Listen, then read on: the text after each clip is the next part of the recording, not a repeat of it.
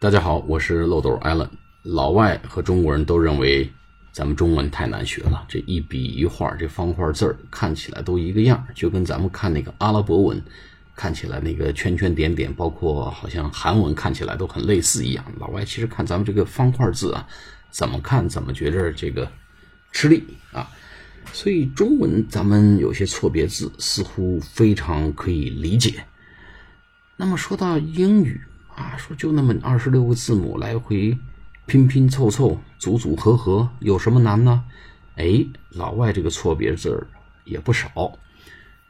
那么最近呢，这个美国搞了一个啊年度的全美拼字大赛啊，National Spelling Bee 这么一个比赛啊，就类似咱们这个。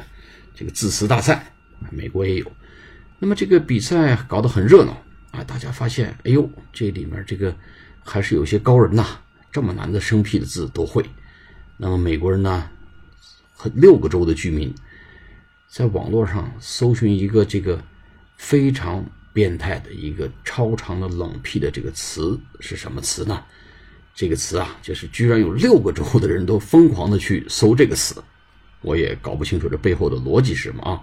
这个词呢是这么拼的啊，大家竖起耳朵听一下啊。S U P E R 啊，super 这个似乎大家都懂哦，后面没完呢。Kelly C A L I 哎还没完。Fragilis F R A G I L I S T I C 然后 expilidosis，e x i o u s，哎，大家看看这多少个字啊，多少个字母？我再来一遍啊，s u p e r c a l i f r a g l i s t i c e x p i a l i d o c i o u s，哎，咱们把这些把这个词记下来啊，下次考一下。咱们的英语老师啊，大学教授，这个词什么意思呢？是难以置信。哎，这个词真的是难以置信呐。好，那么但是美国人呢，最不会拼的这个单词啊，我相信咱们在听 Allen 这个课的绝大多数朋友都能够拼出来。这个词居然是什么呢？居然是 beautiful，b e a u t i f u l，美丽的、漂亮的。这个词居然是。